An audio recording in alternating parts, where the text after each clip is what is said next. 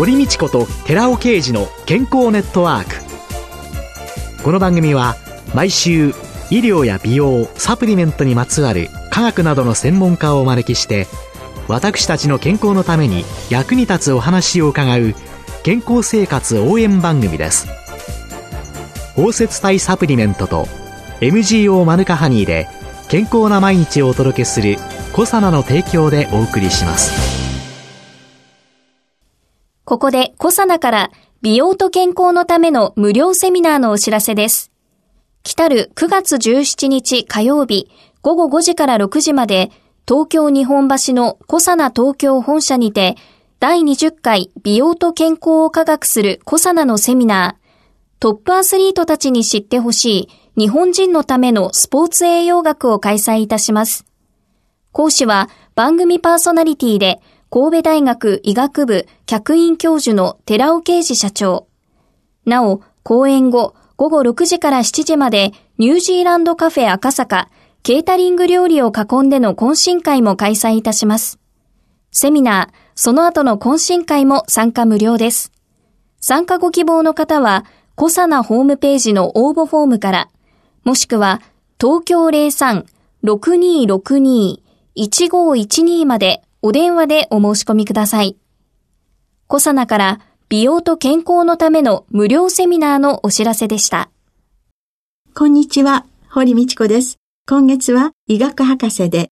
銀座系スキンクリニック院長の慶田智子さんをゲストに迎えて残暑の季節にはこの美容法と題してお送りします。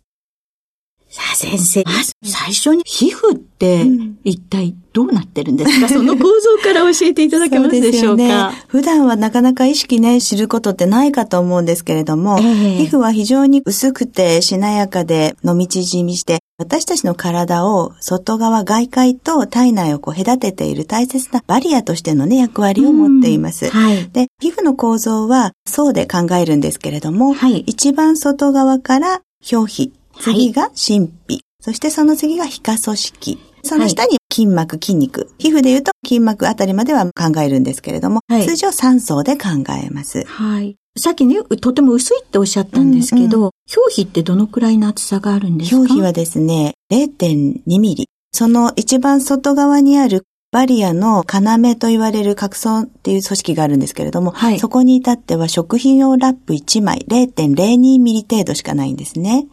0.02ミリ。そうなんです。その表皮というのは生まれ変わっていくんですけれども、生まれ変わる過程で大切な私たちの体を守るための物質を作って、で、だいたい1ヶ月半ぐらいで生まれ変わっていくという仕組み。1ヶ月半ぐらいで皮膚は生まれ変わる。うん、そうなんです。これ体中。体中なんですが、場所によっても違うんですね。代謝の早い部位と遅い部位がありますし、はいはい、赤ちゃんの肌とご高齢の方の肌は当然違います。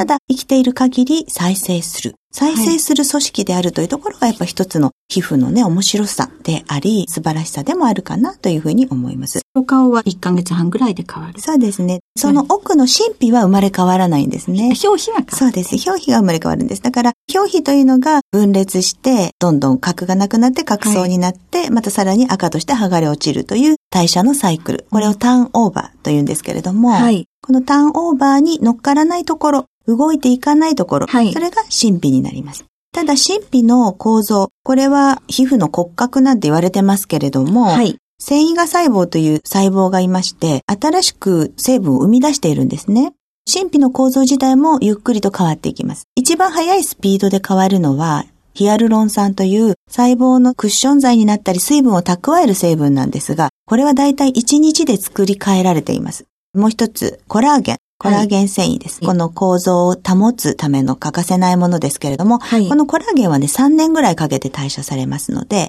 まあ、あら、まあ、随分違いますよね。1日と3年。そうなんです。はい。で、あともう一つ、エラスチンというコラーゲンをスプリング状の構造をしていて、束ねて弾力を出す構造ですね。その他にも、真皮の中には血管があり、神経があり、栄養を届け、老廃物を排泄し、感覚、いわゆる痛いとかね、熱いとかそういう感覚神経が張り巡らされているわけですね。このヒアルロン酸だとかコラーゲンだとかエラスチンだとかは、神秘で作られるということは、作る原料というのは私たちが食べたもの、そういうことです。だから食べたものがある程度の大きさに分解されて、腸管であったりリンパ管から吸収されて、それが血流やリンに乗って各臓器に届けられて、それを元に再合成されてるわけですね。その再合成するときにアミノ酸を何と何をくっつけますっていう順番を決めているのが私たちの核の中にある DNA になるんです。DNA が設計図でアミノ酸をどういう順番でくっつけて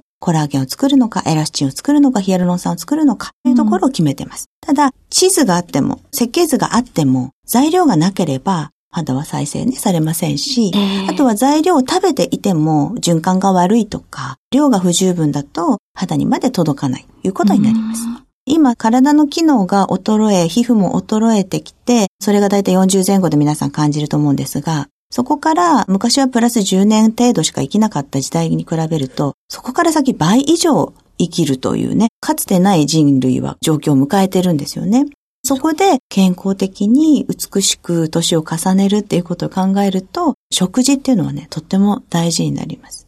肌をずっと美しく保つというところをフックに食生活とか生活習慣を気をつけていただくと血管年齢とか内臓の年齢も若いんですね。これは今アンチエイジング医学の中では常識になってきています。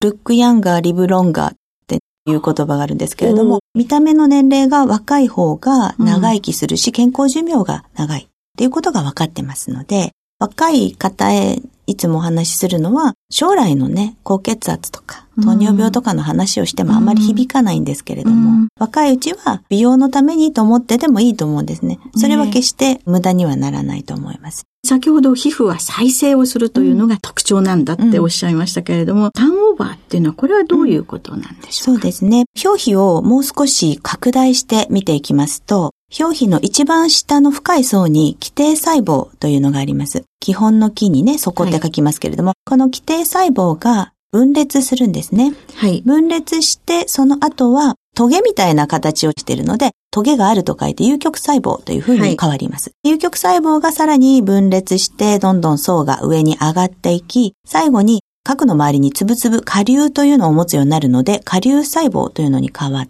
て、ここでですね、バリアに関わる大切な保湿成分なんかを作ってるんですね。次に脱核と言いますけれども、核がなくなって、パッと見死んだ細胞が積み重なっている状態、それが核層になります。はい。本当に薄い組織なんですけれども、えー、昔はね、赤として馬鹿にされていましたし、その赤を落としてきれいにしようみたいな形で、角層を一生懸命削ぎ落とすようなね、スキンケアというのがあったと思うんですが、今はこのたった0.02ミリのね、角層の中に、私たちの肌のしなやかさとみずみずしさと、外からの刺激を弾き飛ばすためのね、強固なバリアになってるってことが分かってきています。で、この角層の部分をさらに拡大して見てみると、角質細胞っていうのがレンガみたいに並んでるんですけれども、その隙間をですね、細胞間脂質という油が埋めてるんですね。皆さん頭にレンガを思い浮かべていただいて、うん、そのくっついているセメントみたいな部分が油だと思います。油なんです。この油がただの油ではなくてですね、お水をサンドイッチ状に挟み込みながら、細胞と細胞をくっつけるという素晴らしい構造をしてるんですね。脂質二重膜構造って言うんですけれども、水を抱え込みながら細胞を接着するので、結局レンガとレンガの隙間がほとんどない状態。中の水が外に出ないようにしつつ、外からの刺激、埃とかダニの死骸とか花粉とか、うん、自分自身から出た汗や皮脂、こういうものも表面に乗ってる分にはいいんですけれども、少し奥に入ると刺激物になるんですね。これが触れても肌が炎症を起こさないのは、角層が膜になってくれてるわけです。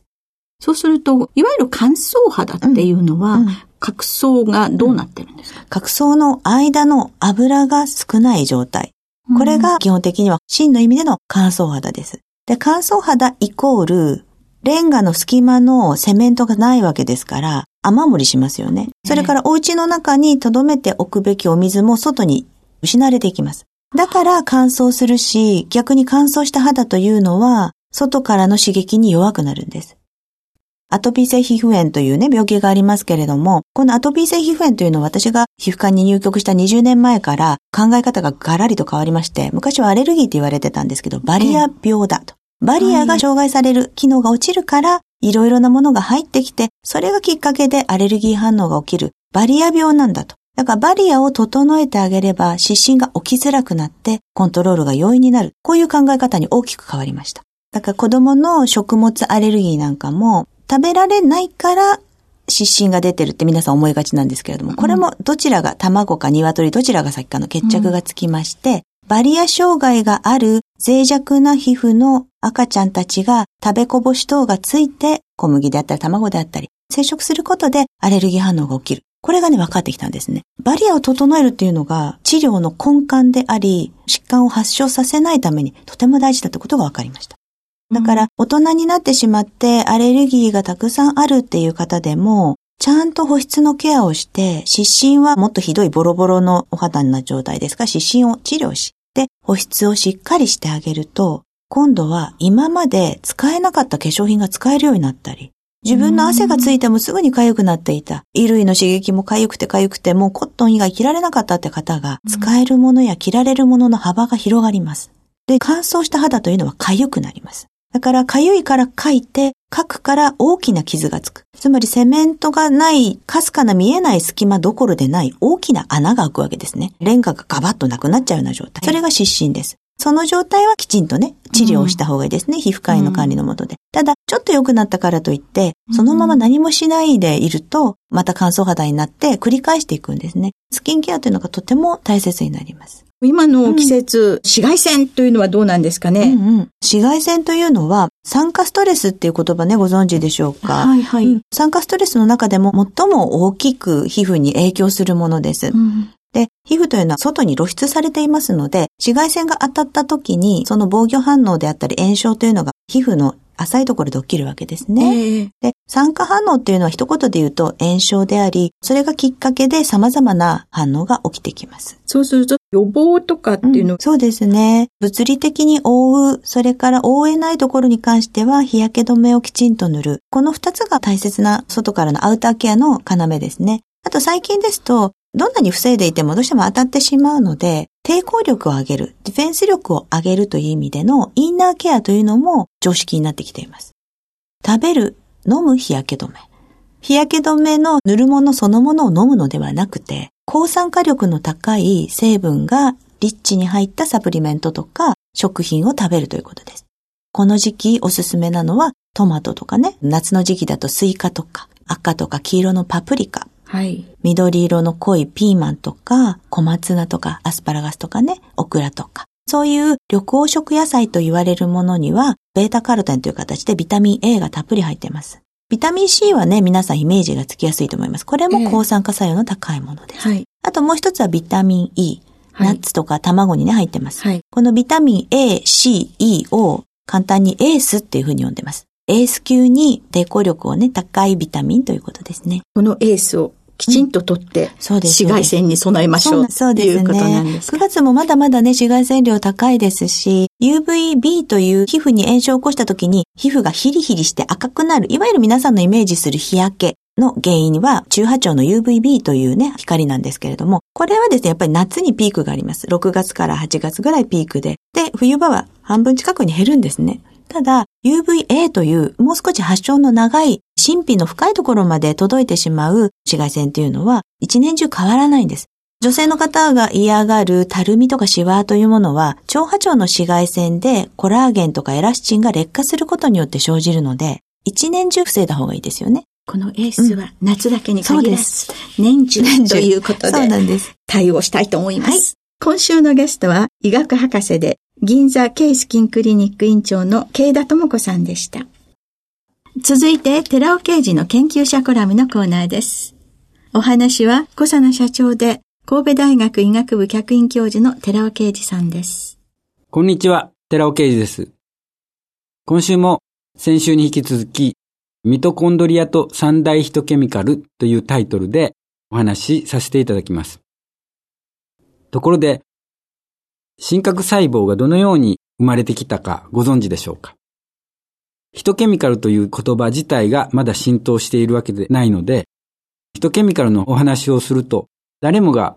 それ何？ということになります。ヒトケミカルというものを説明するとしたら、まずミトコンドリアを説明する必要があります。ミトコンドリアを説明するとなると、真核細胞について少し説明する必要があります。ということで、まずは細胞についてお話しさせていただきます。細胞ってどのようにして生まれてきたのでしょうかいろいろな説はありますけれども、その一つに、ある時、シンギュラリティが起こった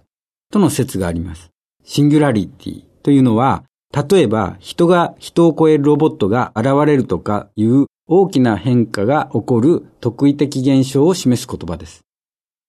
はるかに遠い昔、20億年から46億年前にシンギュラリティが起こったのです。当時は細菌が無数にいるだけで真核細胞とかは存在していませんでした。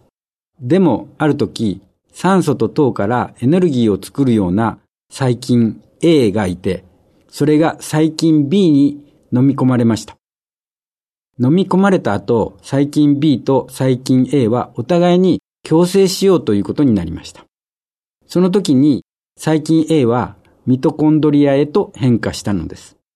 その時点で真核細胞は生まれました。そこから瞬時に真核細胞から複雑に細胞が組み合わさって人を代表とする複雑な細胞からなる生き物が生まれたのでした。今では髪の毛さえ残しておけばそこから DNA を採取できます。そしてそこから精子でも卵子でも作ることができるのです。精子と卵子が合わさって受精卵ができて、分化とか分裂を繰り返し、神経細胞であるとか、繊維が細胞であるとか、様々な細胞が作られていきまして、その結果、人は形成されます。最終的に成人になるまでに、人の細胞は60兆個だとか、70兆個まで増えると言われています。それが20歳をピークに減り始めます。その減少速度は人によって異なります。人の生活習慣が大きく影響していきます。減少する要因としては、酒を飲みすぎるとか、タバコを吸いすぎるとか、運動はしないといったことが挙げられます。そのような健康にマイナスな生活習慣を重ねる人たちは、70歳前後には細胞の数が足りなくなって死んでいくわけです。一方で健康習慣に気をつけて順調にいけば健康状態を維持して100歳くらいまでは生きられるわけです。お話は小佐奈社長で神戸大学医学部客員教授の寺尾啓二さんでした。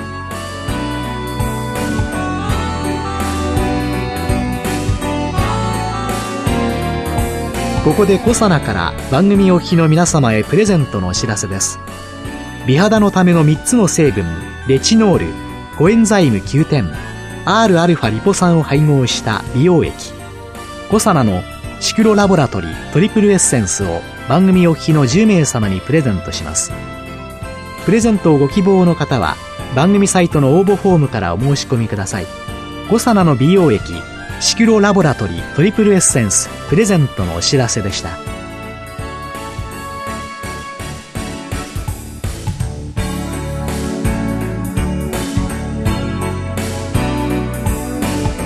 堀道子と寺尾啓二の健康ネットワークこの番組は包摂体サプリメントと MGO マヌカハニーで健康な毎日をお届けする「コサナの提供」でお送りしました。